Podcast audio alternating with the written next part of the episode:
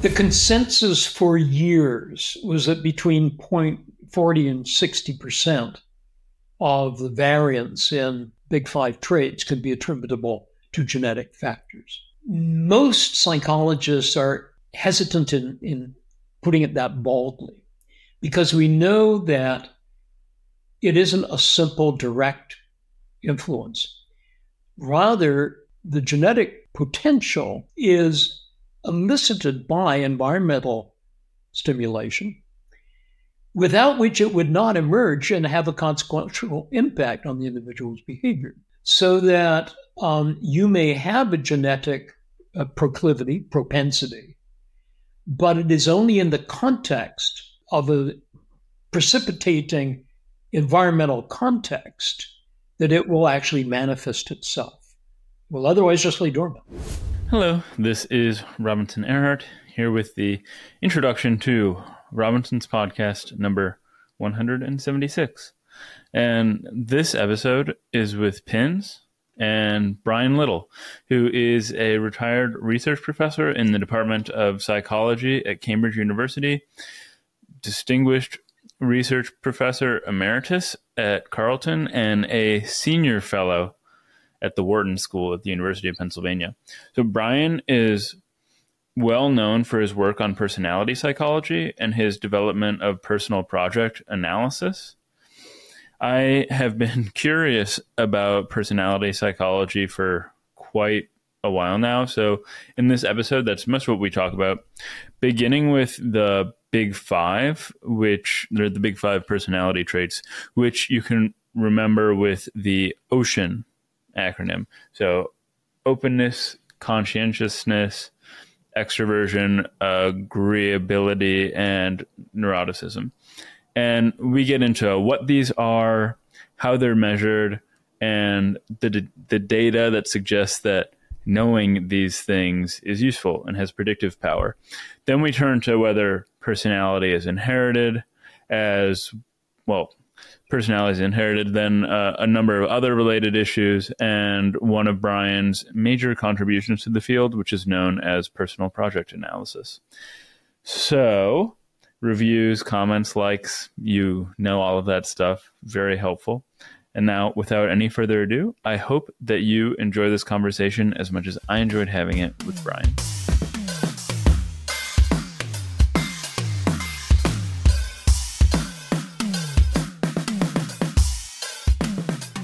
Since psychology is such a huge field, just how was it that you ended up in this area? And I wonder if, I mean, it's a chicken and egg sort of deal, but were you always interested in personality, which led you to psychology? Or were you already interested in psychology, but then once you were there, personality jumped out at you? Yeah, I, a lot of people would say you must have always been interested in people from the get go. And apart from being incredibly um, interested in everything, enthusiastically um, curious as a person. It wasn't restrictively to people at all. In fact, my original goals were, were um, or aspirations were, were more in the physical sciences and biological sciences. And uh, I was all set to, uh, I, am Canadian, so I, I was uh, did my undergraduate work in, in Canada in the city of Victoria and uh, was all set to, uh, I'd been a neuropsychometrist for a while and looking at the correlates of brain problems that occurred in individuals who've had accidents and so on. So I was all set to go off to Berkeley uh, as a grad student in neuroscience, or we didn't call it that then, but neuropsychology. And um, I was uh, searching around in the library one day uh, when I discovered a book uh, that was misplaced. I was looking for the Stereotaxic Atlas of the Brain, uh, which is a really neat book, which has all these 3D images of the brain parts. I was reaching up for it, and there was a misshelved copy of a book by a fellow called George Kelly called The Psychology of Personal Constructs. And I said, Hey, I've heard of this fellow. So I took it down, I started reading it. And about four hours later, I was sore from sitting on the floor. I decided that this um, this is the camp I wish to pitch my tent in. Uh, it was in the field of personality psychology, and he turned everything upside down. In psychology, in those days, there were a couple of dominant themes. One was stimulus response behaviorism. We were just the passive recipients of forces playing on us from the environment. There was the Freudian notion that we're the victim of forces gurgling up from the unconscious. And George Kelly had a metaphor that was pretty striking. He said, No, we're actually scientists testing out hypotheses in our everyday lives, changing our hypotheses in the light of experience and attempting to anticipate. We're an anticipatory animal, not a passive animal, an active one, an agentic one. And that intrigued me for a whole bunch of reasons, some personal, um, some philosophical. Uh, and um, I, when I got to Berkeley, I changed from the neuropsychology option to the personality uh, option, uh, which is also with the clinical people. And I was lucky they they accepted me because the acceptance rate was much was much more stringent in that area. Um, but uh, I was able to switch into uh, personality and um, and uh, loved it and started to pursue my own research course in that in that domain. It was somewhat interrupted by this was 1964, and this is the beginning of the student revolution, and it didn't leave me untouched. Um, I was, um, uh, after pretty sheltered life as a Canadian undergraduate during the pleasant 50s uh, up into the early 60s, the um, the um, free speech movement was was pretty heady stuff, and um, I was um, I was deeply influenced by it. And there, the images that were not just pawns to the industrial military complex. We are agents who are able to create lives of meaning and value. And so there was a, a consonance between what I was about to pursue in my studies or pursue further in my studies and what was going on in the culture around me. And uh, I just wanted to write and write and write. And I was fortunate enough uh, to get a Commonwealth scholarship to go to Oxford, where I was able to sort of quieten down and do some serious thinking about the um, about the uh, uh, kind of model of the human being that I wanted to explore, probably for the rest of my life. And now, half a century later, uh, more sixty years later, uh, it has been the rest of my life. I've been studying that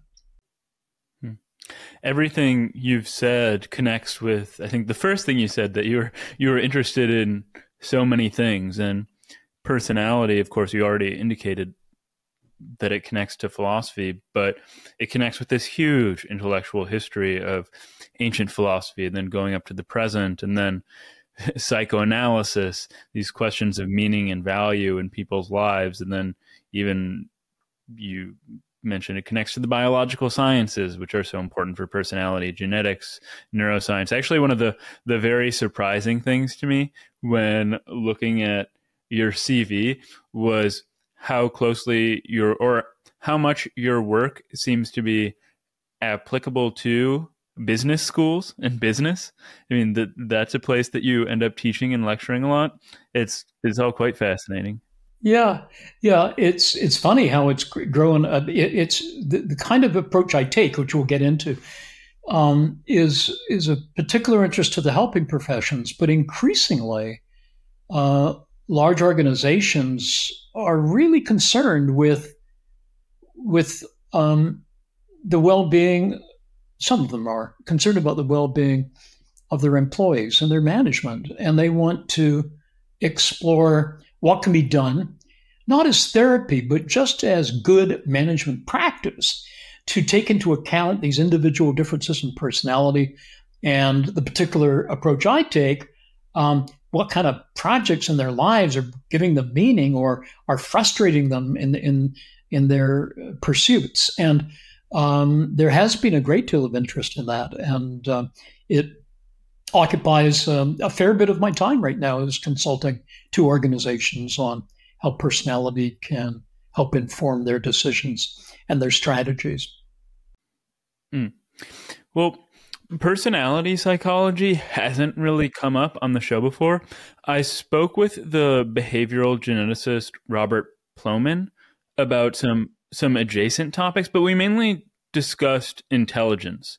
And so there are there are a number of ways in which I, I think we can get started, but a good way might be just to talk about how contemporary psychologists just talk about personality or how they conceive of it in general. And with that being said, I have heard of something called uh, the Big Five, and we mentioned it a little bit before we spoke. But what are these traits, and are they part of a like a scientific understanding of personality? Yeah, very much so. Uh, let me give a little bit of historical context to it. In the um, late 60s, early 70s, there was quite a revolution in the field of personality. And a researcher uh, from Stanford uh, by the name of Walter Mischel uh, did a, a head on attack upon the whole notion of stable traits of personality, which hitherto had been a, a dominant field of, of personality science.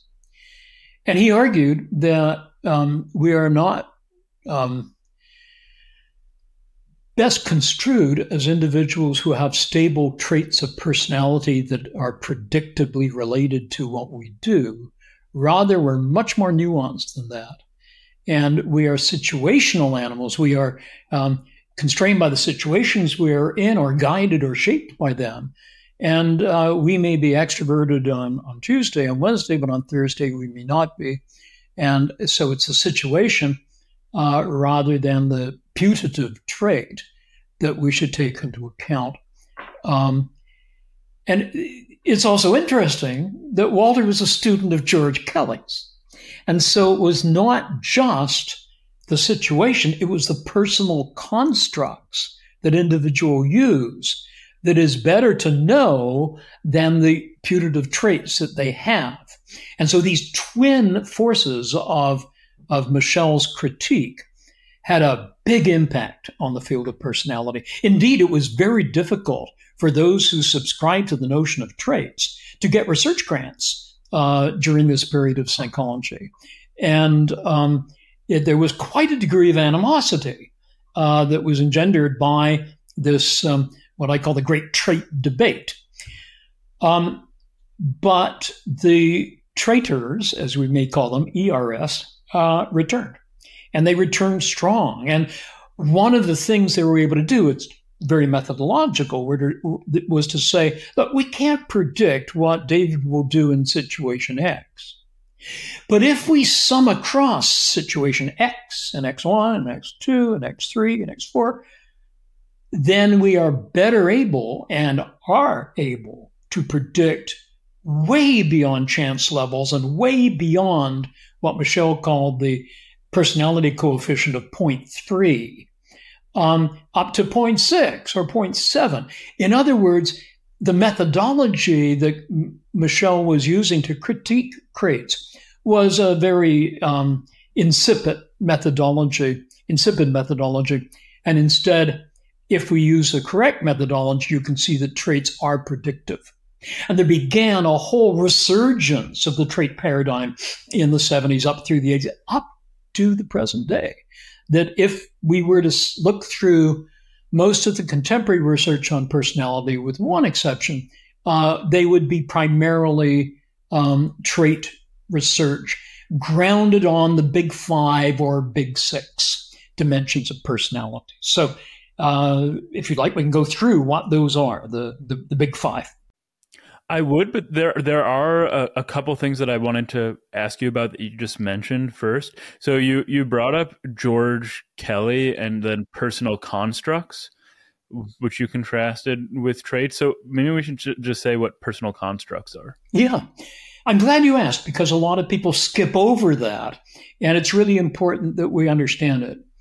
Uh, constructs can be looked at as conceptual goggles that we place over our experience.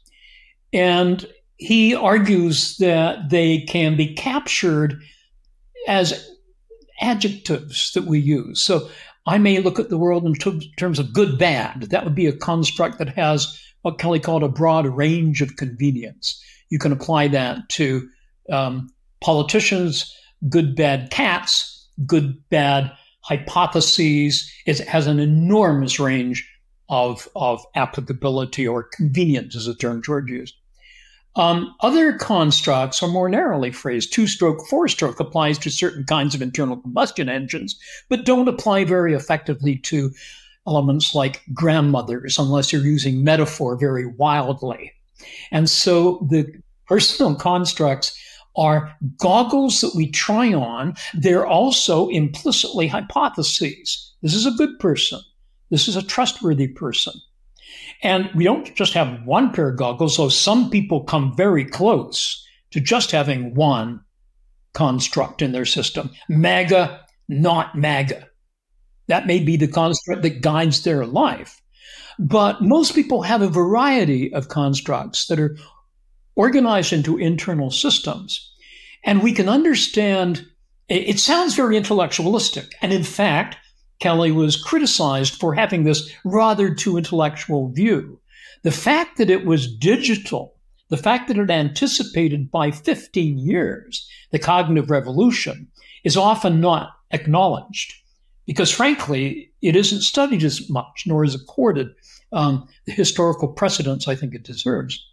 But basically, he can show that these are dichotomous that they can be applied in such a way that we can determine the overall degree of complexity of a, of a personal construct system with many degrees of freedom afforded by many different constructs, or a simple, simple system when we run um, factor analyses, which we'll be familiar with, there may be only one factor, good, bad, or or good looking, not good looking, or well built, not well built, or went to Stanford, didn't go to Stanford. These may be the the the constructs that you use. And note that they're not constructs in the loose um, sense or conceptual sense, um, where we can talk about it in the context of the philosophy of science. They're personal constructs. George Kelly's um, work is, is intriguing in that while it was um, accused of being very intellectualistic, his notion that we live our lives testing out hypotheses as proactive creatures actually had some very interesting and very novel ways of looking at emotions. And uh, he saw, for example, that anxiety is the awareness that an event is outside the range of convenience of your personal constructs. So if you meet someone or you're in a relationship or you confront an event in which it does not appear to be predictable from your constructs, it's just not working for you, um, then you're going to feel anxiety until you say, ah, that was it. I knew he was a MAGA supporter. Or of course, now I understand. She does love me after all. And so this um, anxiety is, of course, one of our most basic emotions to be looked at as uh, the result of having insufficient breadth of constructs to handle the incoming stimulation from the world or the stimulation caused within you coming up, about which you also have to make sense. Uh, I thought that was a very distinctive way of, of looking at it. Another um, uh, of, of looking at emotions. And another example, um, which I think is terribly clever, is um, the whole notion of um, how what happens when we attempt to extort validation. This is a definition of hostility we attempt to extort validation for a hypothesis we now realize has been disconfirmed. That's a very distinctive way of looking at something like hostility. That is, you're going to say, damn it, you do love me. You do love me. You look at all the we've done together. You, you, obviously you love me. Don't you? And you can see hostility arising out of the incomprehension that something you were so absolutely sure was predictable, although you had perhaps a feeling that it may not be, has in fact ended up being the way you did not want it to be. Is this the best way of looking at hostility?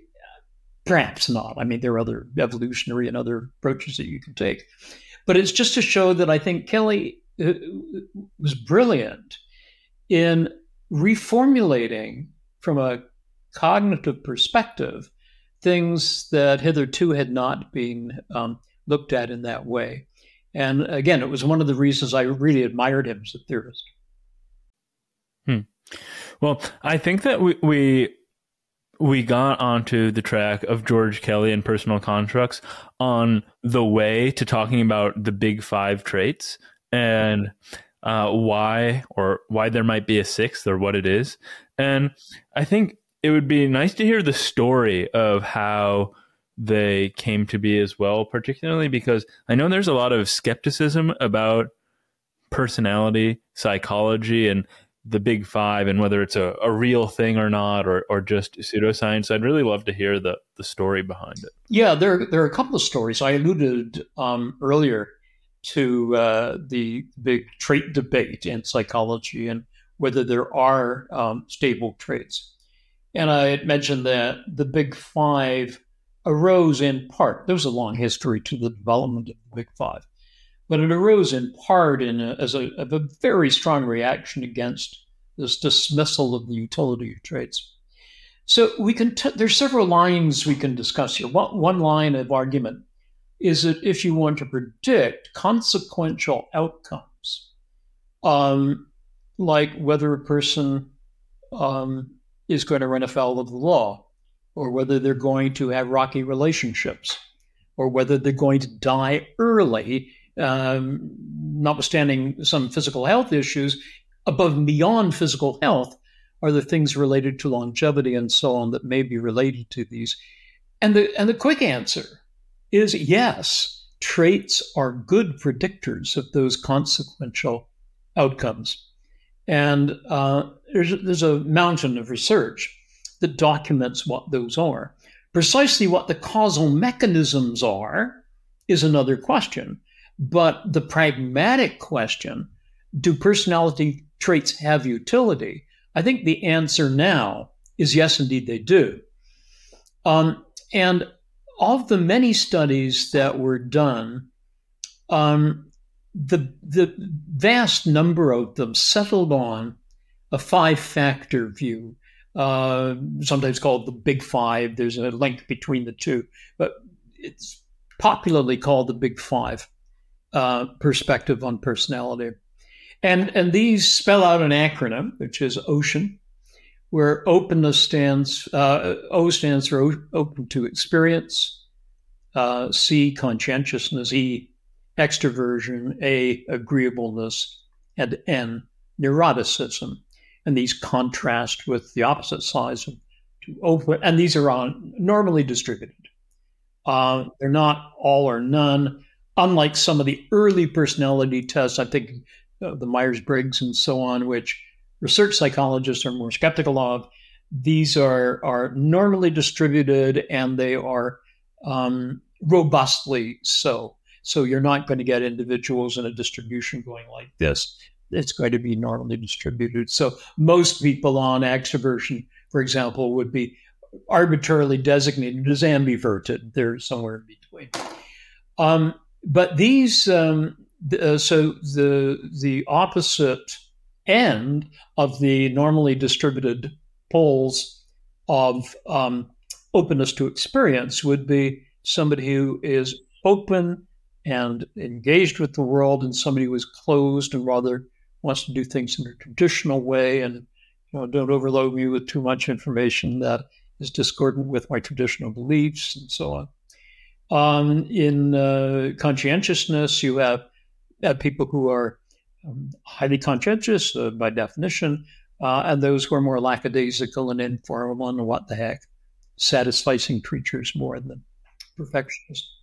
Uh, and so, so we could go down each of those, but I think it's it's it's really interesting to look at the prediction of some of the consequential outcomes as a function of each of these. So if we start with openness to experience, um, the open to experience individual um, has has a low threshold for being excited by things around her.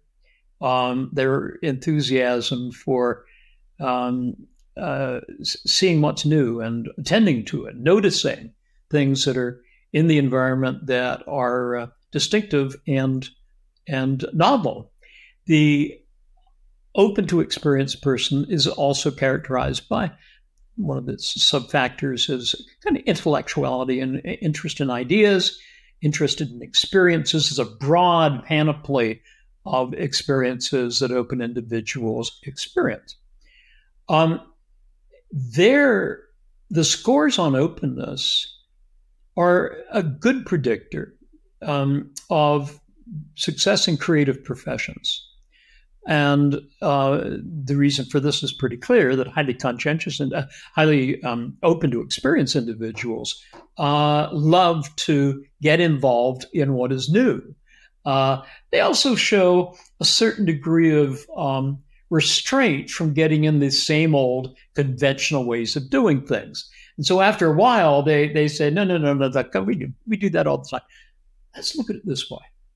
And this may range from um, the way in which you do your exercise regimen to the creation of wonderful works of art. Um, the characteristics of highly creative people, as a slight segue from that, are really quite intriguing because they are, on the one hand, um, driven by um, a positive emotional core that is unstoppable.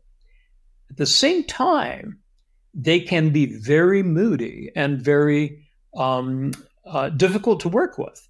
A highly creative person, a person who is highly open to experience and is engaged in, crea- in the creative process, uh, can be oblivious to the niceties of life, uh, certainly of social uh, social niceties, and th- they can be very very hard to to tolerate.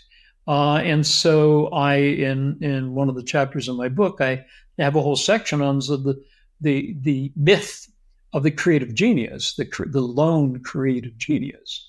That I don't believe that highly creative individuals um, create on their own, but are aided and abetted by those who also sit and wait. And tell them that their flies open or tell them that they should be more outgoing uh, or be more receptive to the people who are coming to see them. They they actually pay the checks that are supposed to be paid to the vendors. Um, without those other individuals who create the background to the creative process, uh, the highly creative product or the highly creative project would not get completed. And I think there's a kind of this myth of the individual hero that sometimes gets us into difficulties because too often there's a kind of blase attitude that they do it on their own. Not necessarily, in fact, highly unlikely.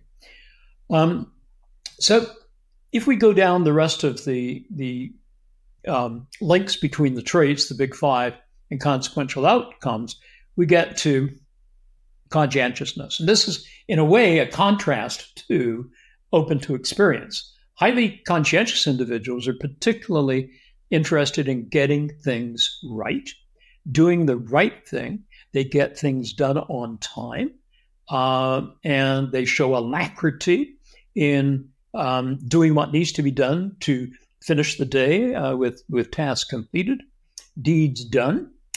Um, and highly creative individuals, uh, sorry, uh, those who are um, very um, conscientious, um, generally have a number of very positive consequential outcomes.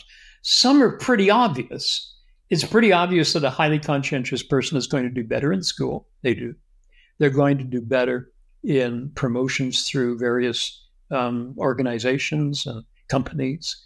They do uh, one would expect that they would uh, generally in all parts of life requiring tasks to be done, they should succeed, and they do. What may be less obvious is that these are among those who are most likely to live longer lives. And that health consequence of conscientiousness is perhaps not quite as obvious. Um, and it, it, seems to me that the, the reason that highly conscientious people um, live longer lives is that they are um, characterized by um, sticking to regimens, such as a health regimen, that will serve their health. Right? The highly conscientious person takes his pills on a regular basis. The highly conscientious person um, will stick to her training regimen even though it's winter and it's tough. Uh, but she's still doing that. And grandma is still out lifting weights. Uh, and so you have these seemingly um, highly productive individuals at the same time being very helpful with respect to their own health. And, uh, and that's, uh, I think that is a, a rather less expected aspect of conscientiousness. Extroversion is um, generally associated with well being and positive affect or positive emotions, happiness. Um, the um, I can get into some sub components of these traits. For example, extroversion is differentiable uh, into into um, uh, enthusiasm, but also assertiveness. And enthusiasm is something that is uh, associated with positive outcomes. Assertiveness, not necessarily, although it may aid and abet getting tasks done, but it may alienate to a certain extent uh, people in your environment unless it's handled judiciously and with tact. Um, so, um, and there there are many um, differences between the extroverted and introverted person. Many of them were were captured by Susan Cain's book, uh, Quiet, uh, hmm. which I've heard of that. Yeah, it was probably it may well still be on the bestseller list. She has a new book since then, but uh, uh Quiet was a plea to understand that introverted individuals have um, important characteristics that they may they have quiet strengths we might say that are very important to take into account and that there has been a particularly american um, valuing of extroversion the extrovert ideal um, which has had um, in her in her judgment and given the sales of her books um, multitudes have agreed with her on this. It has led to a diminishment of the of the and a lack of appreciation of introverted individuals, and so um, there has um, and I've I've long lectured on this as a as an introvert myself. Uh, yeah, I from 1970 on I've been giving talks on extroversion and sort of letting it you know, and that I was very introverted. And people would come up after, as they certainly do with Susan, and say, uh, "You've really, you've really changed my life. Uh, I, I didn't realize what was happening in my marriage, for example, until I found out a little bit about this extroversion introversion dimension." So we can talk more about that later because it gets to the whole notion of free traits and acting on a character and so on. But we'll, we'll get into that um, uh, later. but um, extroversion, excuse me, does have um, a number of um, consequential outcomes associated with with it. If you combine it with um, neuroticism, the fifth of the big five, and the low scores on neuroticism and high scores on extroversion are very good predictors of satisfaction with life, of happiness. Um, and so, if you want to ask a person uh, what their extroversion and the opposite of neuroticism is stability scores are, um, gives you a pretty good idea of, of how happy they're going to be. Does this mean uh, that there's no route to happiness, meaning in life for those who are not extroverted or for those who are somewhat neurotic or anxious? And I think the clear answer is no. But what we need to do as psychologists is to find out what are those paths through which individuals can glean delight, find happiness, uh, and and extract meaning uh, in ways that don't restrictively conform to social expectations. And uh, that's something that I and my students have been um, riveted by in our attempts to look at human human nature. The those who who do take the the lesser trodden path, and um, and what happens to them, and how might we open up more paths for them, uh, which gets us from the study of traits into the study of projects and action, away from the adjectives of life to the verbs of life, and um, that that's where we're hitting. A couple more of the big five traits of life. Uh, agreeableness Agreeableness is, is fascinating because high scores are predictable of working well in groups of um, it, most people like to have agreeable people around them because they're not a pain in the neck. They they're pretty positive. Maybe some can be annoyingly so, but they're they're they're pretty positive individuals.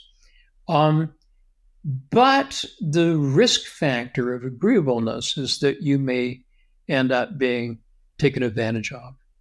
And highly agreeable people uh, don't like to be disagreeable. Therefore, the, um, the, they benefit in groups, large and small, uh, by those who are low in agreeableness, who are able to confront evil, to confront injustice, the agreeable person is unlikely to say, hey, don't do that to her because it's not my business. I'm just a nice, quiet guy. And what's going on over there really bothers me, but, you know. But the disagreeable person says, What? What are you doing? And confronts. And yes, he's being disagreeable. She's being disagreeable. But it, it that, in the case of interventions in cases of impropriety or or or um, or illegality, or just plain evil, um, those individuals um, have consequential outcomes that are that are positive. And so, I guess as I go through these, it, it raises the criterion issue. By what do we mean by a positive uh, outcome of having certain traits? And if we were just to say that it's nice to be happy and healthy and wise, um, it may miss out a whole bunch of other virtues in human living that uh, may be better predicted by combinations of traits that uh, that are not normally regarded as uh, as in themselves uh, positive. Um, now, it's true that highly disagreeable people are much more at risk for cardiovascular disease, for example.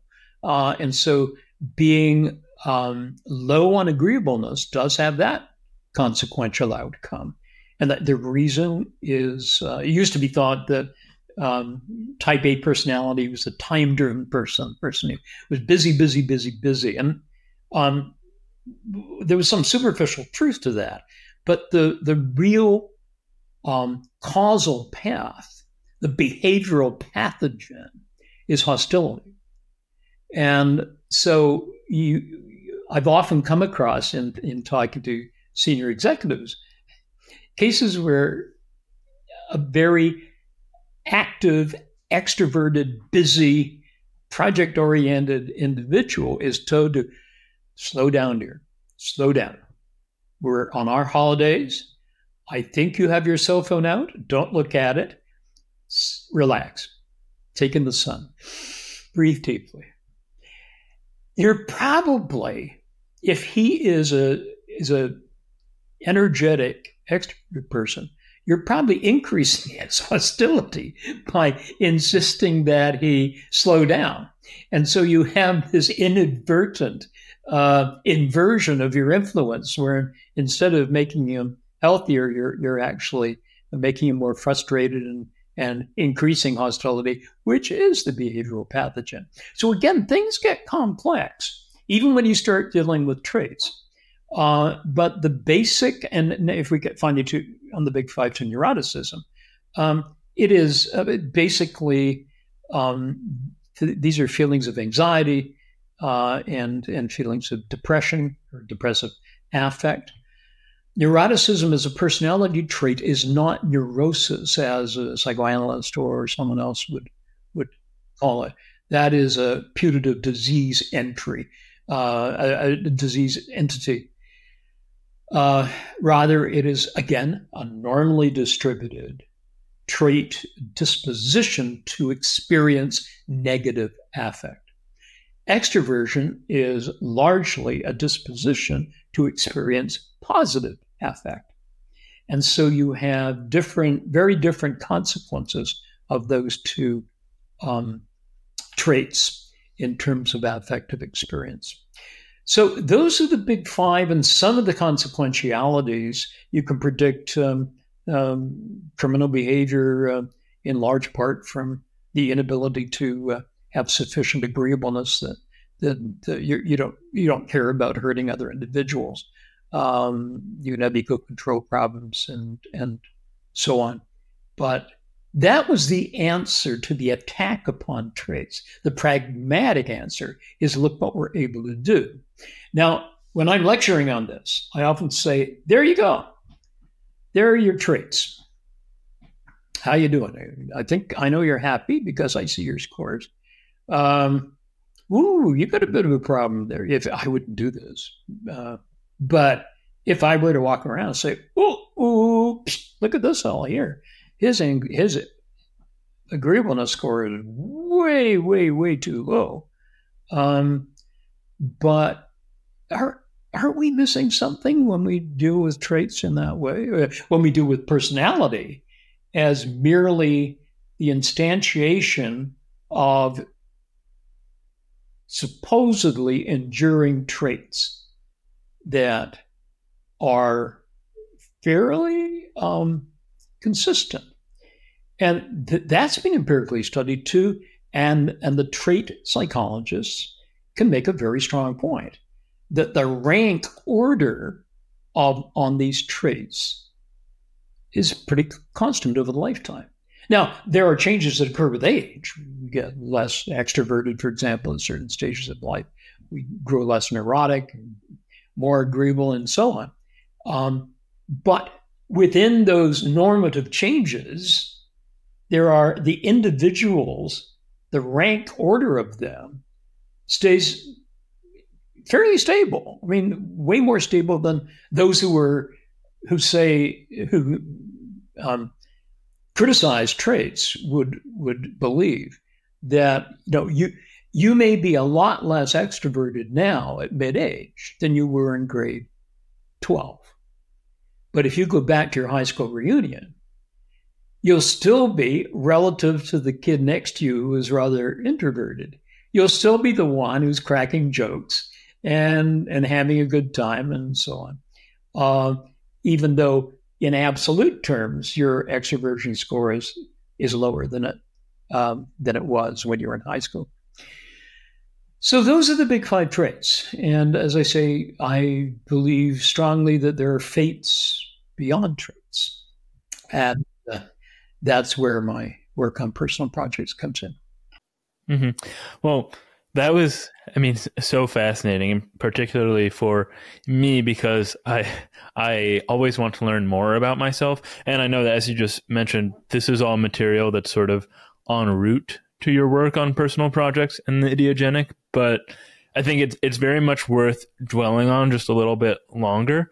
And if something is reliably predictive, then that suggests that there's something there, some meaningful connection.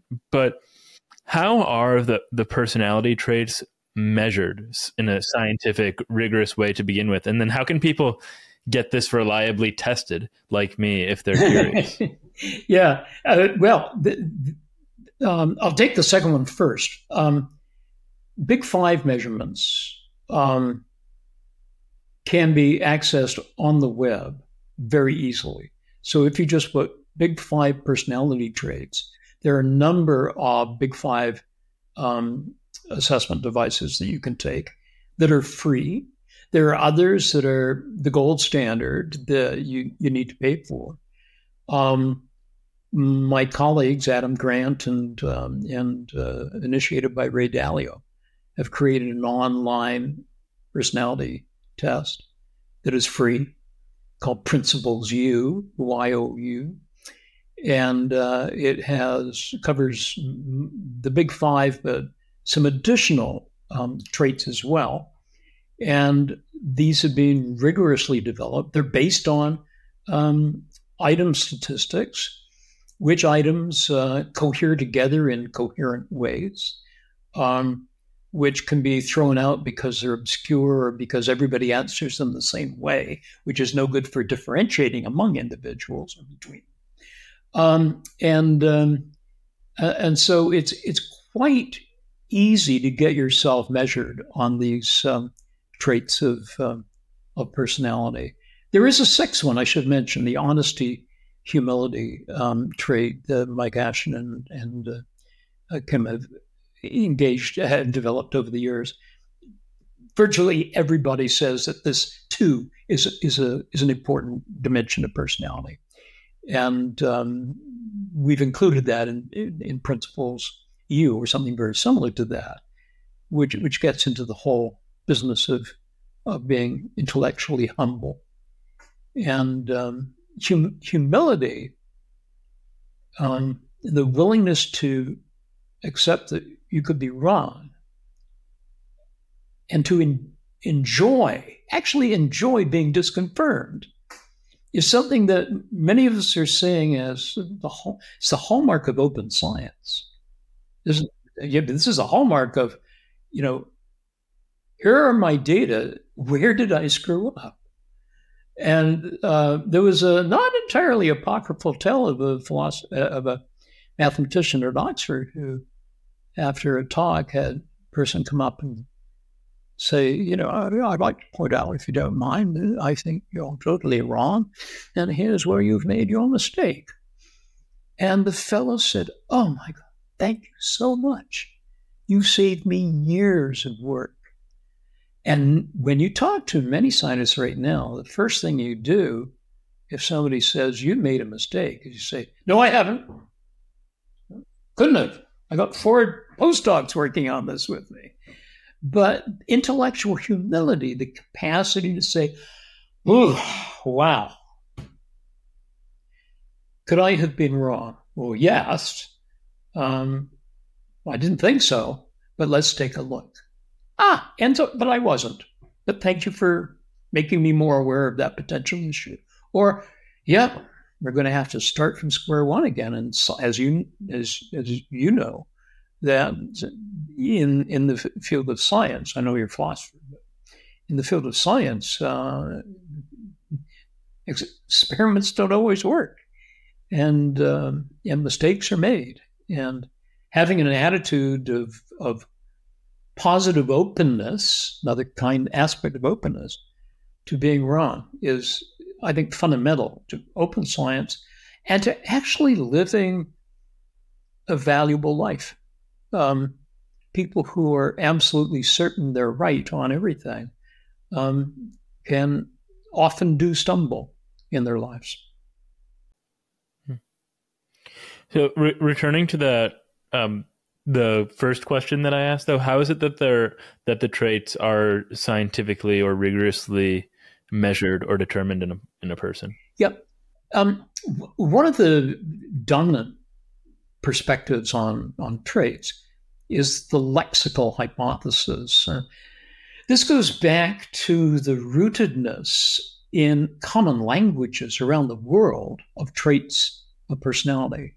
Why did all languages have a, a word that could be translated as kind or as energetic or as sad or depressed. And so, um, psychologists early on, Gordon Allport and one of his students, um, Odbert, um, did a study where they, they accumulated thousands of these um, aspects of personality in adjectival form and arranged um, through various statistical techniques to see what under, underlies these diverse lexical hypotheses, these lexical terms. And um, it, it was that kind of work in the lexical tradition carried out by psychologists and others around the world that led gradually to the Big Five and its um, evidence that it has broad cultural generalizability. It's not perfect. There are some cultures in which those terms um, that capture, say, the Big Five do not appear. Are blends of them, for example, or completely uh, indigenous characterizations of individual differences. But generally speaking, particularly with an educated um, sample of individuals, you're, you're going to get the big five replicated. And so it can be done by questionnaire items, um, such as I like to party. Uh, and you get individuals to answer those questions. Or they can be done by adjectives, sociable. And these tend to capture the same things. There are reasons to prefer each of those. Um, I have a slight preference for adjectival forms. But the common element that you do is that you aggregate these items into coherent themes and you use mathematical techniques, uh, factor analysis and cluster analysis, and other techniques that look at the um, items that converge together and those that are differentiated from them. And they can be orthogonal.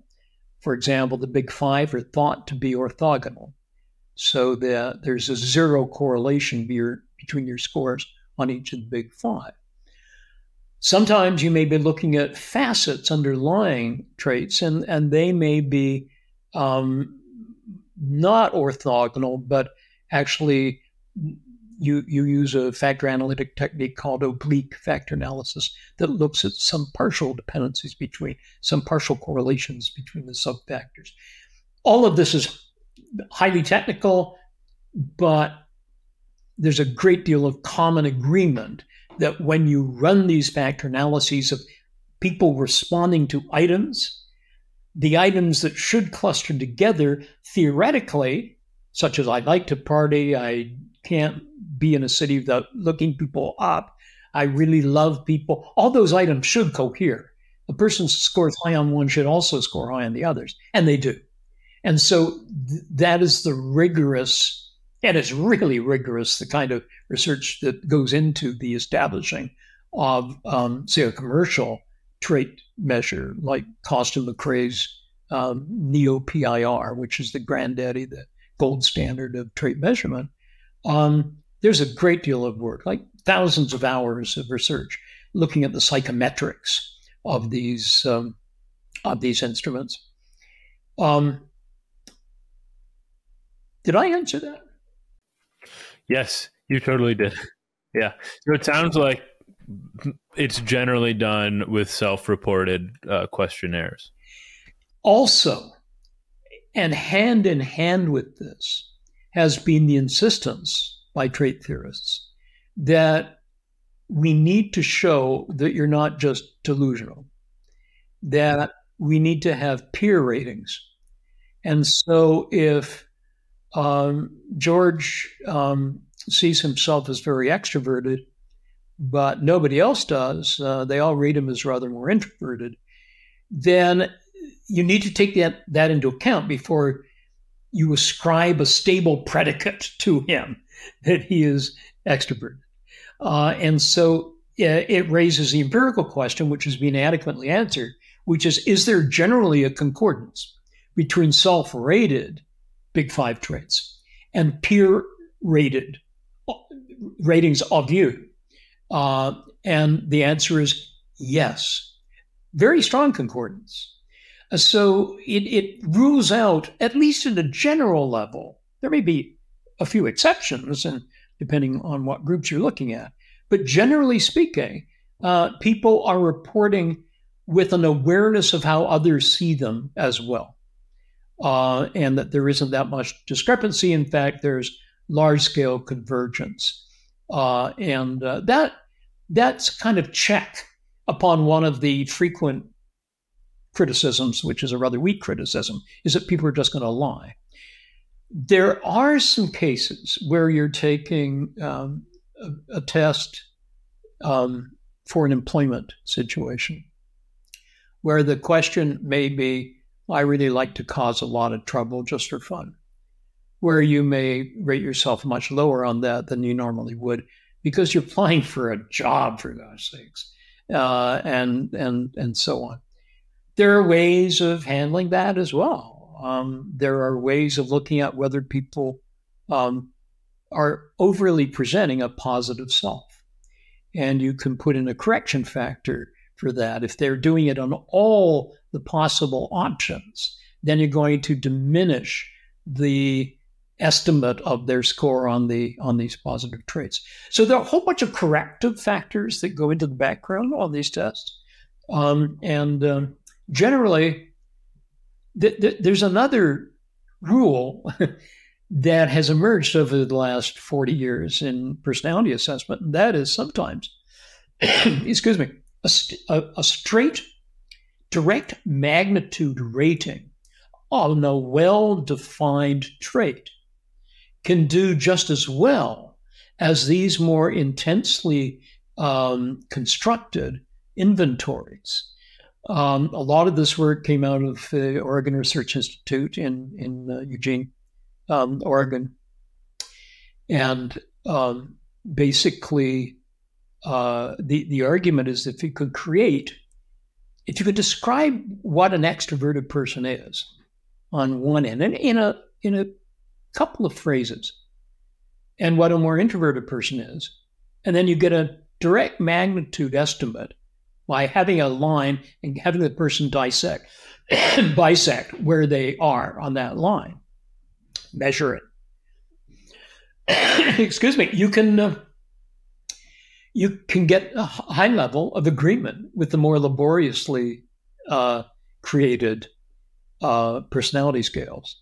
Now, this isn't nice news to those who earn their living by creating these long scales. But to someone like me who puts a great deal of credence in self report and who believes that individuals have a fair degree of insight into what they're really like, um, excuse me, they, um, the, these results are quite um, encouraging. Hmm. No, this is all uh, quite quite fascinating. And i mean we could have entire conversations just on these little minute dimensions of the big five. But the but the last question i'll ask before we move on to the personal projects is and i, I think this might have been hinted at earlier when you listed maybe the three factors that go into our personalities being biogenic sociogenic and idiogenic to what extent does the research indicate that these stable traits are biogenic in origin and to what extent sociogenic? I can answer the first one pretty pretty easily, and that is that there are a lot of genetic studies done. I'm so sorry, I have a bit of a cough today. Um, there's a uh, there have been a number of studies done on the um, calculating the genetic influence on um, traits. The consensus for years was that between 0.40 and 60% of the variance in um, big five traits could be attributable to genetic factors. Most psychologists are hesitant in, in putting it that baldly, because we know that it isn't a simple direct influence. Rather, um, the genetic potential um, is elicited by environmental stimulation, without which it would not emerge and have a consequential impact on the individual's behavior. So that um, you may have a genetic uh, proclivity, propensity, but it is only in the context of a, of a precipitating environmental context that it will actually manifest itself. Will otherwise just lay dormant. And so I always like to tell that to my students because otherwise they may say, but you're telling me it's all my genes. No, we're, we're not saying that. We're saying that there is a genetic influence, but genetic influences are themselves um, a product of interactions between the biogenic and the sociogenic. For example, whether somebody is lonely or not interacts with a genetic predisposition to depression. They won't be depressed if they don't have the gene, and they won't be depressed if they don't suffer loneliness. That's one example, obviously, that um, informs us how important it is not to talk about biogenic and sociogenic as if they are in um, in in in separate silos of influence. They're not. They're constantly in interaction to take a, a very extreme example, you could have all of the genes that would determine an intellect like Albert Einstein's, but if you're raised by wolves, uh, you're not going to solve quantum gravity. Not quantum gravity. You may be able to pursue other things. No, of course, of course. And I, th- I think that it so much of human personality research bumps up against ethical issues. I mean, some of the for many people, for example, regard intelligence as a component of personality. It's often linked in with it. There are journals that emphasize the, the link between personality and intelligence as individual difference variables, things that you can measure about individuals. And once you get into that, you get into some really um, challenging ethical domains my own view is that, um, and this links back to something we talked about earlier, that I was very much influenced by my two years at, at Berkeley when I was working on my PhD by the social movement there. And I have always been concerned with social ameliorative research to see what we can do to improve the lot of the human condition. I don't think all scientists should do that uh, at all. But I personally, and many of my colleagues, regard that as something that matters to us. So we wouldn't want to study aspects of intelligence without looking at the possibilities of increasing cognitive capacity and so on.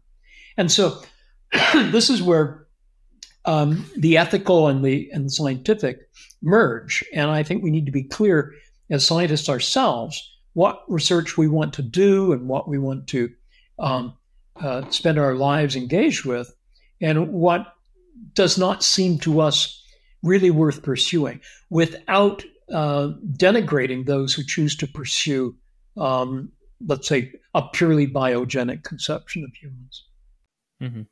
I've had a couple of interviews on the show that have touched on these sensitive issues involving intelligence and whether or not it's plastic or highly determined highly determined by genetics. But in neither of those two conversations did we talk about the relationship between intelligence and personality.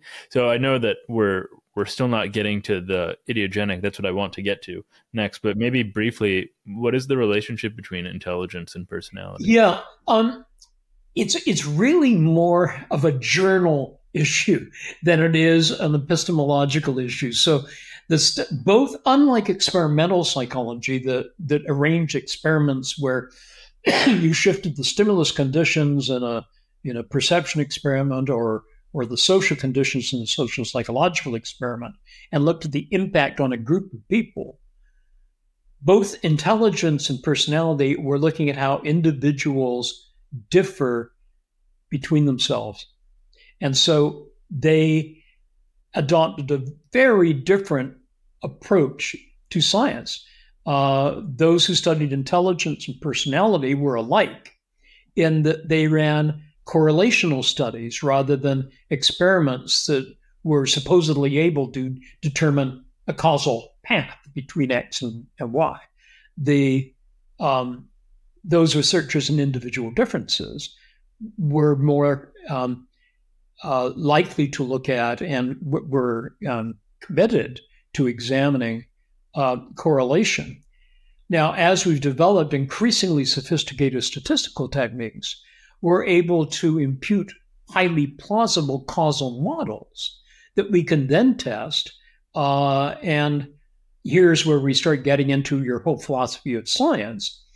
Um, I am far more comfortable with the kind of explanation that goes on, let's say, in ecology than I am with physics as a model for studying human personality.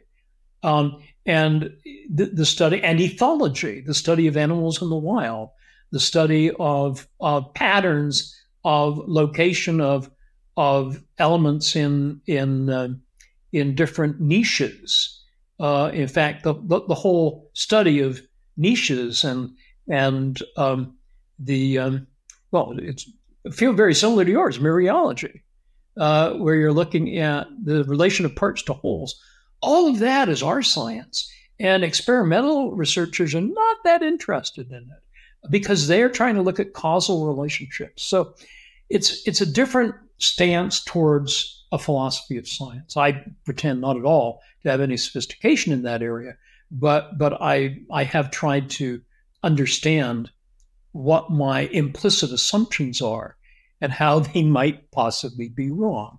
And I'm increasingly convinced that we need to we need to That didn't sound good, but it's okay. I I think that may be one of your cats.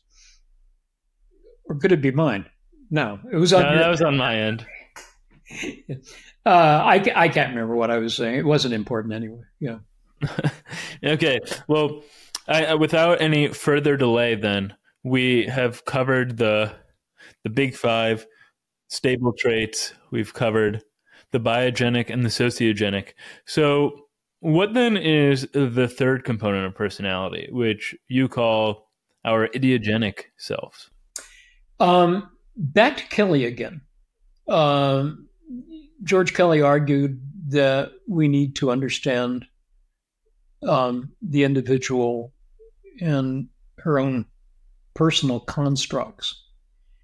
And these cannot be reduced down to other people's constructs. Um, we need to approach an individual whose personality we're trying to understand as a co scientist as a scientist, trying to make sense of her world uh, through through the personal constructs that she creates to apprehend, anticipate, and act upon the world. I expanded Kelly's work to basically using that science metaphor um, to suggest that each of us is not a scientist so much as a specialist and that you can take and here it gets into mereology again it gets into into um, subdivisions of important elements that need to be plumbed further and further down. And it eventuated in project analytic theory but um, the starting notion was that we we enter into domains in our lives where we simultaneously develop um, greater frequency of interaction with the domain, which leads to greater positive affect, which leads to greater cognitive complexity in a domain. And so this is what I call a specialization loop. And I was fascinated. Um, this is when I was in my years at, at Oxford um, with um, the research that was looking at the um, basic ontology of persons and things as primary objects. And um, I believe that we could look at specialization in people, specialization in things as the er differentiation, the, the, the basic extroversion. Assume that we had a homogeneous environment. that you're it's it doesn't matter whether you're attracted to stimulated by persons or things. I started to make that differentiation. So there's a whole area of my research that took maybe 10 years on specialization theory that eventually led to saying, no, um, we're still asking them questions like trait psychologists. We're still saying, you know, do you like to be with other people? Do you like to observe the path of a meteor through a telescope uh, to get your person thing orientation? And then it dawned on us that basically they should be telling us what interests them. And that idiogenic, that is, these the elements that we're studying are elicited from, elucidated by the person we're trying to understand. And that led to asking individuals sort of basically the equivalent hey, what's up? What you doing? Uh, and how's it going? And the degree of isomorphism with how we act as humans in, in our everyday lives was appealing to me. You know, if you can, uh, I should tell you this story because it, it illustrates why it matters to me so much. Um, when I used to lecture, um, I don't know whether I mentioned this earlier. I, I did, did I mention in my lectures, people would come around before the lecture and I'd, I'd say, how's it going? And they say, okay. Now, well, you know, the, you know what it's like. You're in a class, people arrive 10 minutes early. Some of them, they're sitting around. I come in, I say, hey, how you doing? And they say, fine. Next day I'd say, hey, how you doing? They say. And that went on for about four days. And then one day, I don't know, something just got to me that made me say to a, to a small group of them, no, really, how are you doing? And they knew it wasn't idle chatter because some of them looked pretty beat up. And, uh, you know, how's it going? And it seemed to change everything. They that small group, you know, one of them, their boyfriend decided to go to Stanford and leave Harvard, and another one is divorced. So, so, so that student had a project of figuring out what went wrong with my with the person I thought I was going to spend the rest of my life with, and then somebody else's uh, project relating to getting over my parents' divorce. It came out of the blue. I hadn't a clue. They waited until I got away, and all of a sudden, Wayne, um, uh, you know, the whole panoply of pursuits, projects that define what people are actually doing in their lives, the frustrations they experience, the joy they experience with them. Um, we move swiftly from how's it going? You know, I think you're not looking that happy today, to expressions of joy, saying, oh, that was great on the midterm. How are you doing? Great. Does that matter to you? Of course it matters to me. And, uh, you know, a lot of this is playful banter, Robinson. It's, it's, it's not well, tell me about your projects. It's not this sort of almost psychoanalytic, I want to hear you. It's more, hey, I really want to hear you. And that difference in tone from almost judgmental intrusion to gentle evocation, I think is what leads to people to start talking about things that really matter to them. So, um, the idiogenic is the systematic study of those kind of elements that can only be elicited by direct appeal to the person whose personality you're trying to study.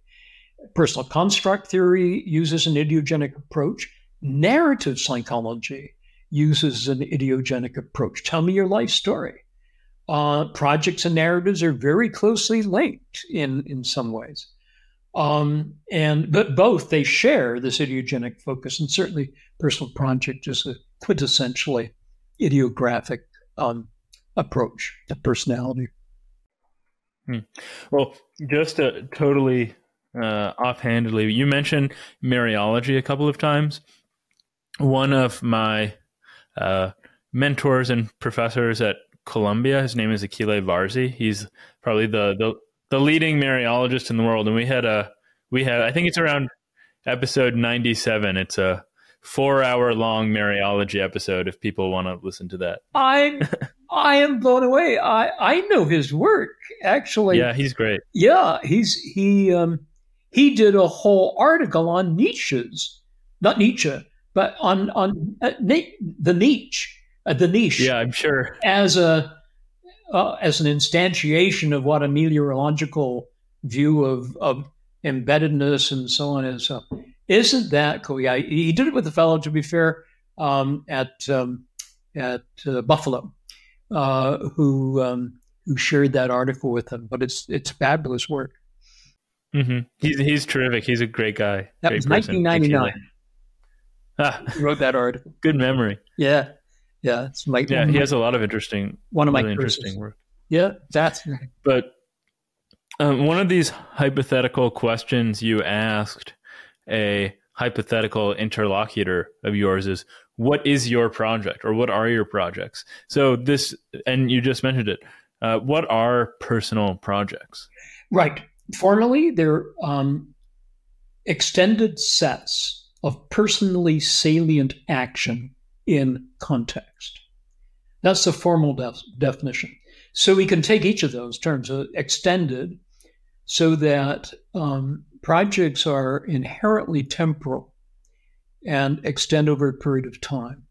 Now, I I have enormous pleasure reading philosophy. I claim no expertise whatsoever in it. But it's a constant companion to me. And in fact, I think every personality psychologist should have an analytic philosopher in her pocket uh, to pull out, to clarify concepts before they trip her up.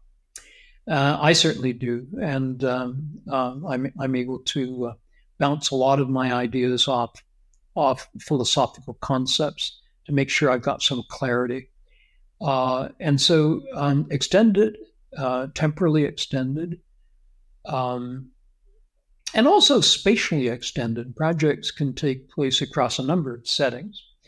Sets um, of personally salient action. So it, you can watch a person doing a whole bunch of disparate things, and its disparateness is revealed to you only because you don't know what the project is.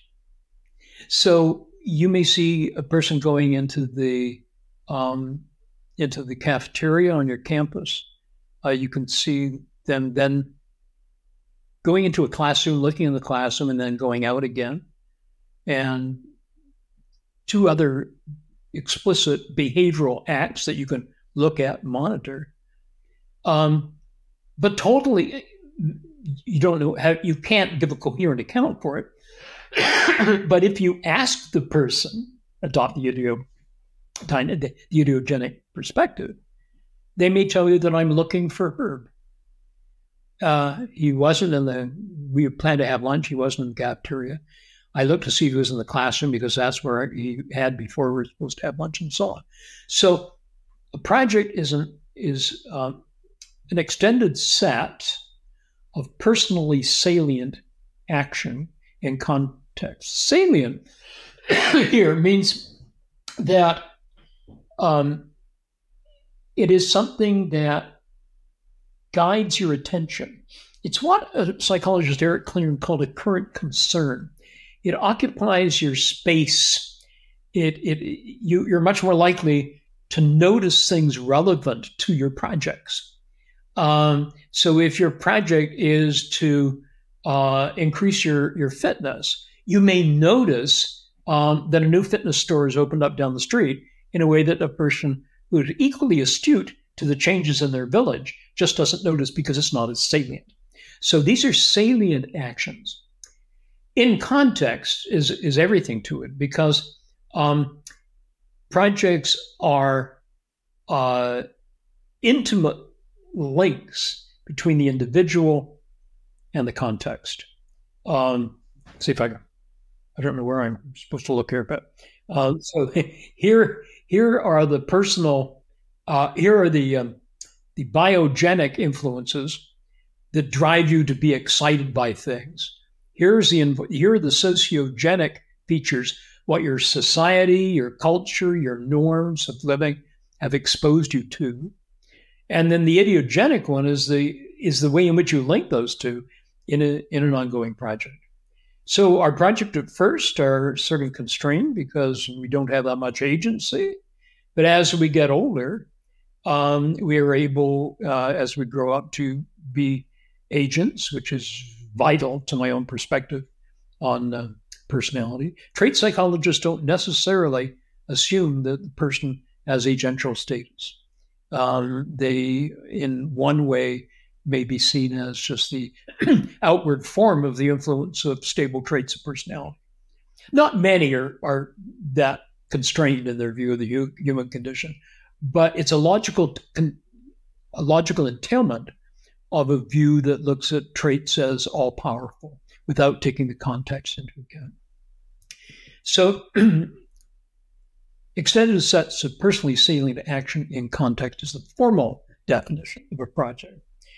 We begin asking individuals about their projects by simply giving them a few examples.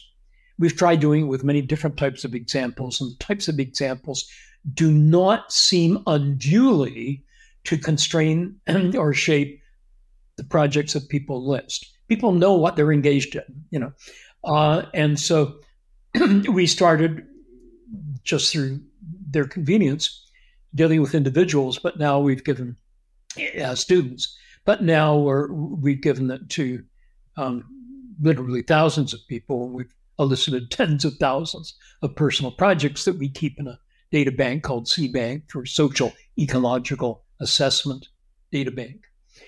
And um, the larger framework within which personal projects um, are found uh, is a social ecological one, which is what I was depicting with, with, with this visual, so that you have right down on the bottom here, you have consequential outcomes, life satisfaction, performance effectiveness, and so on, all the desirable aspects of living life well. Um, up here you have biogenic, up here you have sociogenic, converging on personal projects. And each of these have links to well being and, and consequential outcomes. But there's some evidence, and it is still very preliminary. And I don't want to overclaim on this, but there is some evidence published that shows that the influence of traits on all these outcomes that we've talked about earlier is mediated by the projects you're engaged in. Now that's that's fascinating because it would mean that if we're trying to look at the if we're trying to approximate the causal paths of what happens when a person acts in a particular way, the traits can serve as a hint. The project can serve as the path to influencing that state of well being or flourishing or floundering, as, as the case may be. It, that last bottom of variables is also a continuum from floundering to flourishing. And um, for example, practical example, it may well be that the reason extroverts are um, are uh, happier isn't because of the dopaminergic pathways that underlies the biogenic link between those two, so much as the fact that extroverts are more likely to have people in their lives. And if you look at their projects, they have a lot of recreational projects. They have a lot of projects involving positive relations with other people. And so if you take the scores that we could derive from scales where we have different dimensions that they rate their projects on, it seems that that could be getting us closer to charting paths of causal influence. One thing that jumps out at me that distinguishes the personal projects from the stable traits is just this notion of stability. We can't choose or change our stable traits, but we can actually change our projects.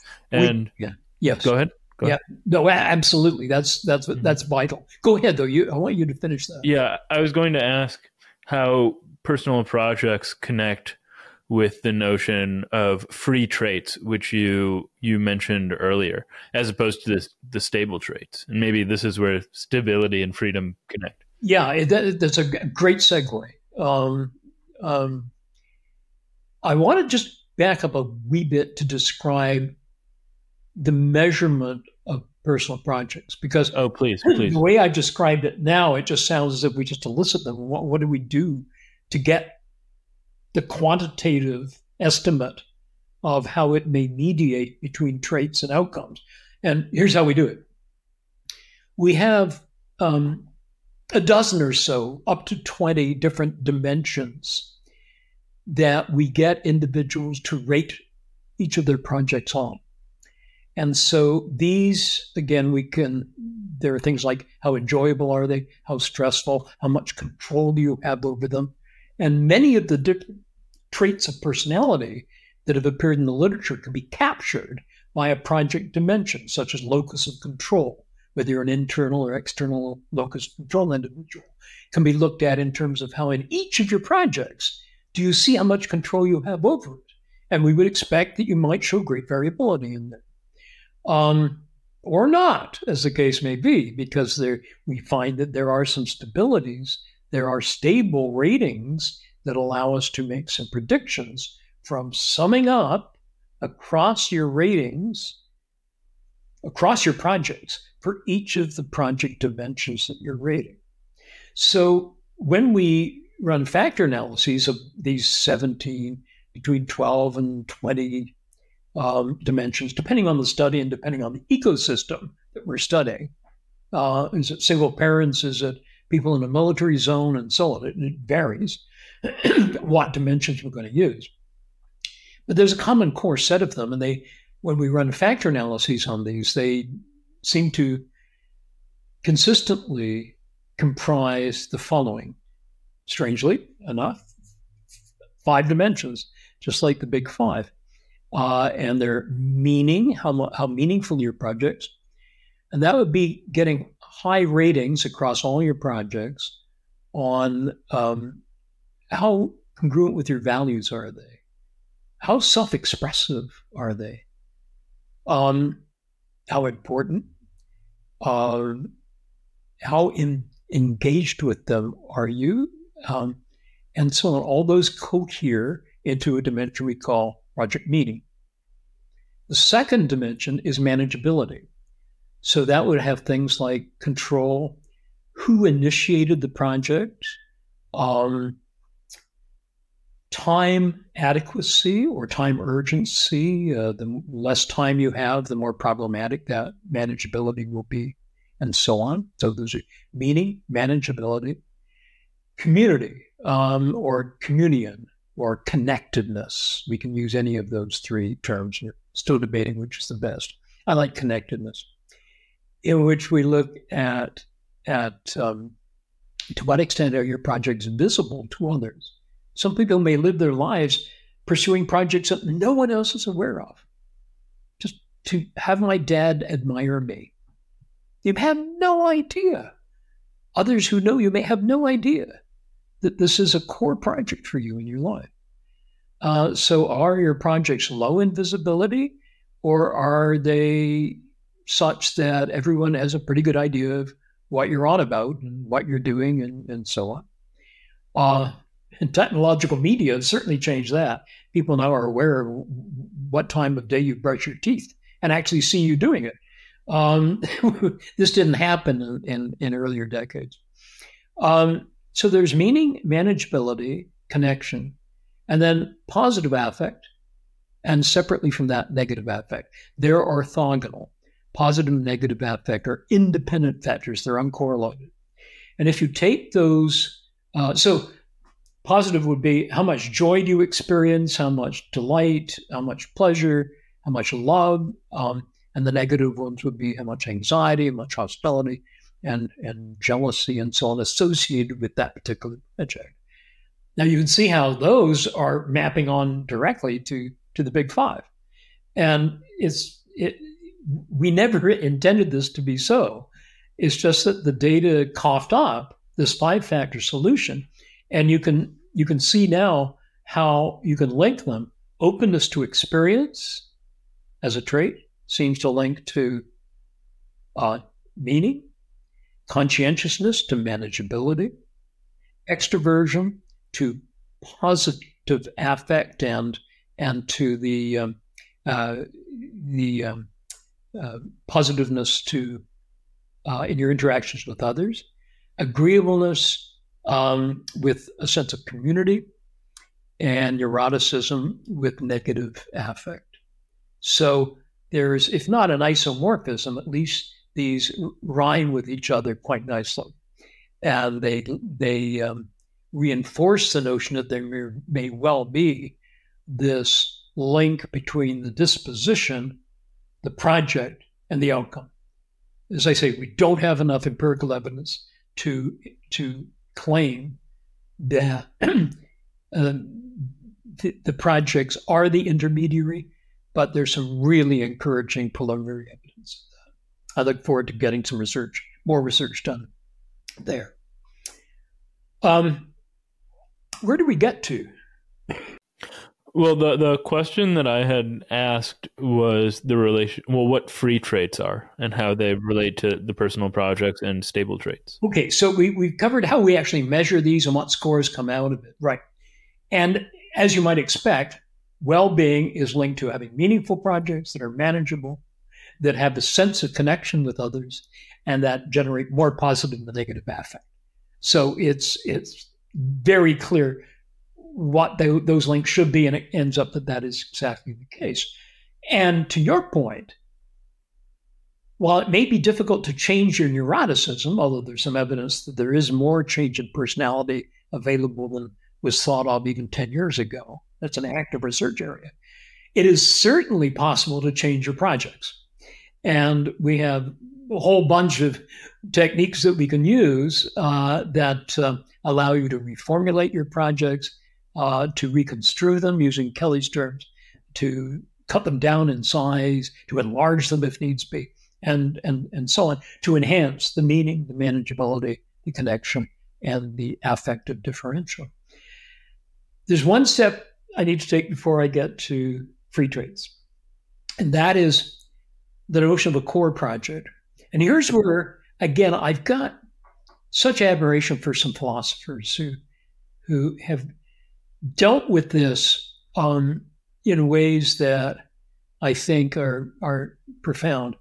Bernard Williams has developed the notion of ground projects. Um, we were totally independent of each other; that we overlapped for a time, but um, his his notion of ground projects he describes as one which gives um, grounding to your whole life, and without which you may wake up and wonder if it's worth carrying on at all. And that was a very profound statement to me. A ground project is one which, were you not to have it, may lead you to question whether it's worth carrying on at all. So that's an existential project. Core projects, they matter deeply to you.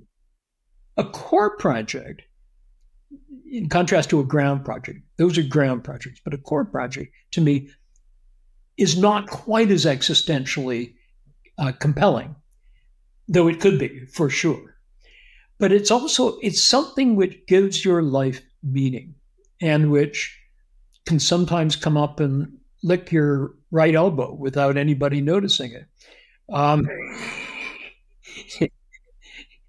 I think there's a core project walking into your into your studio right now.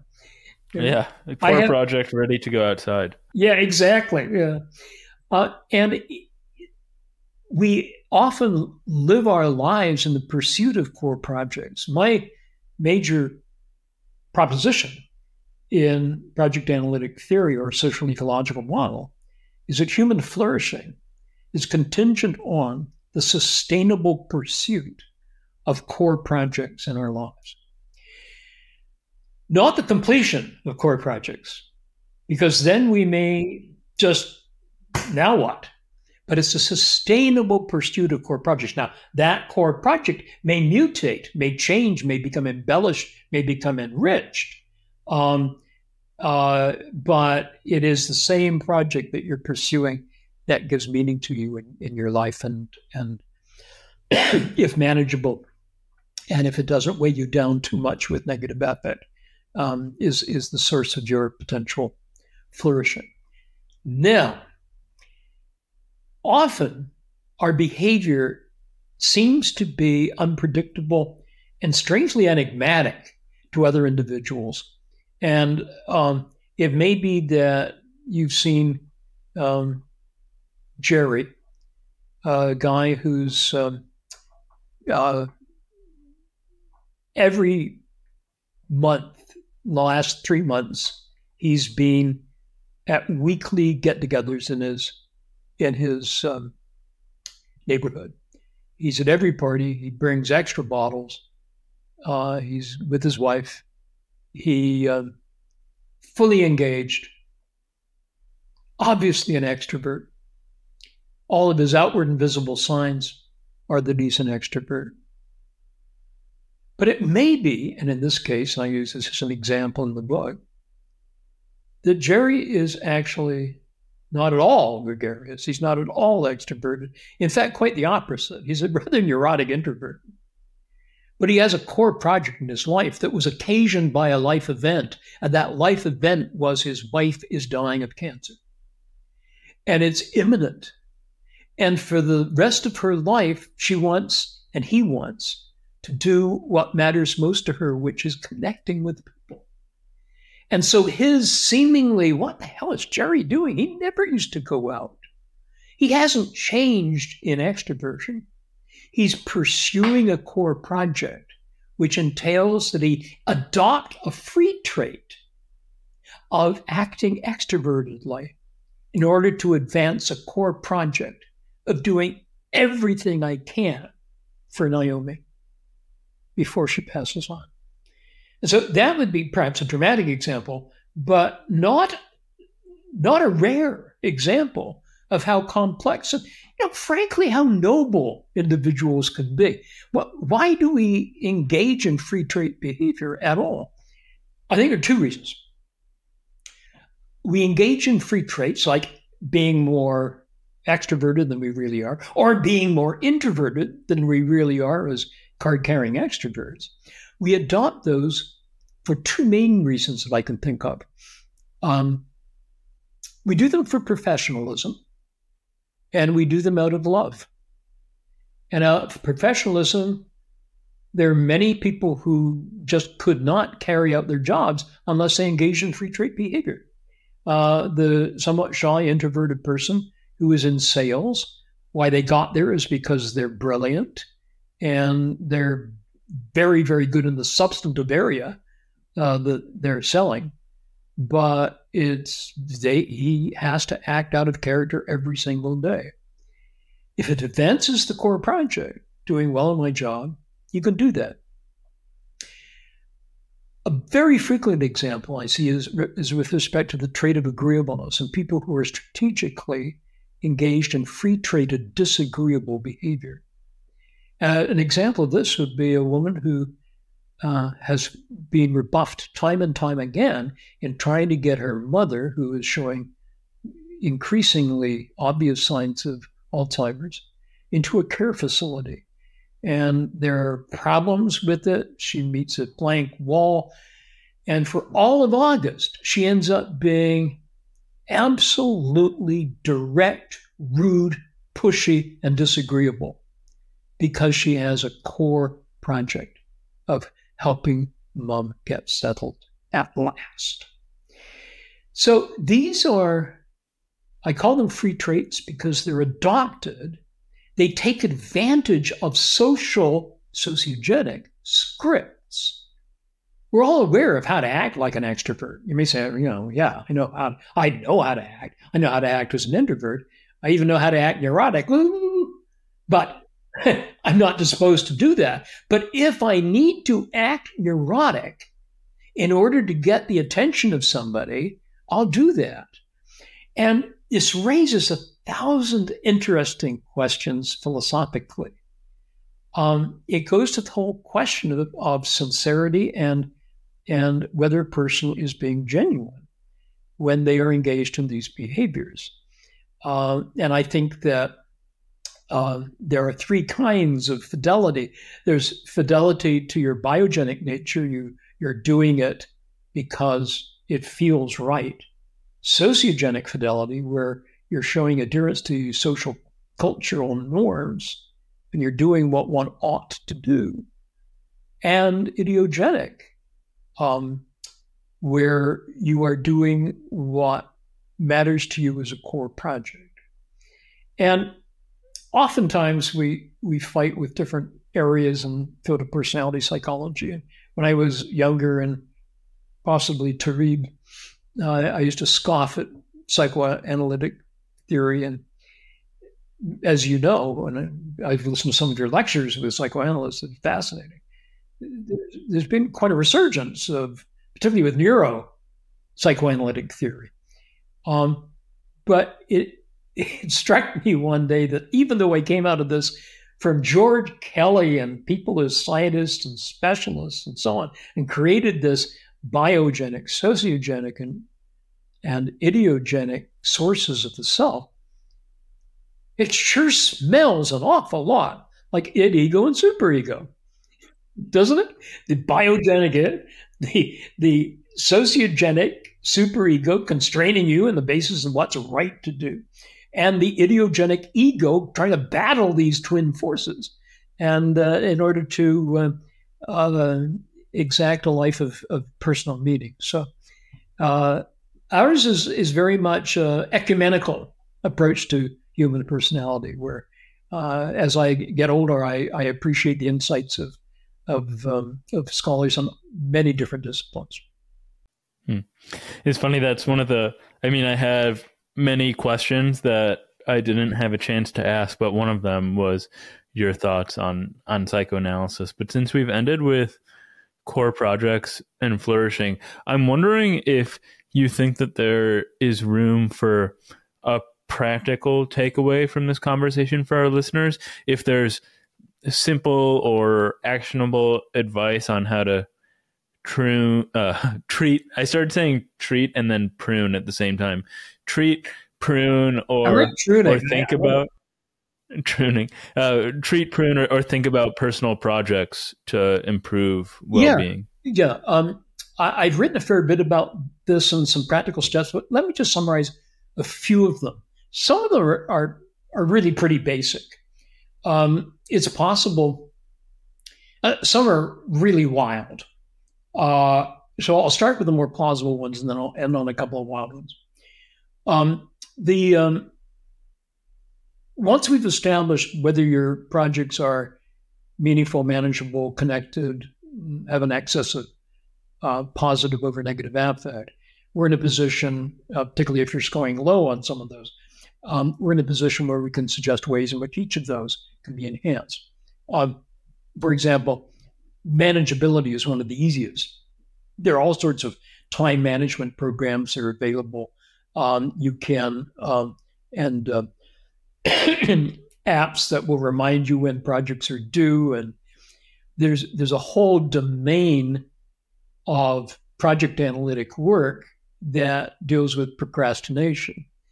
Uh, and there is a, a, a, whole set of therapeutic techniques. One of my students, Tim Pychyl, has spent his life basically studying procrastination and what you can do about it.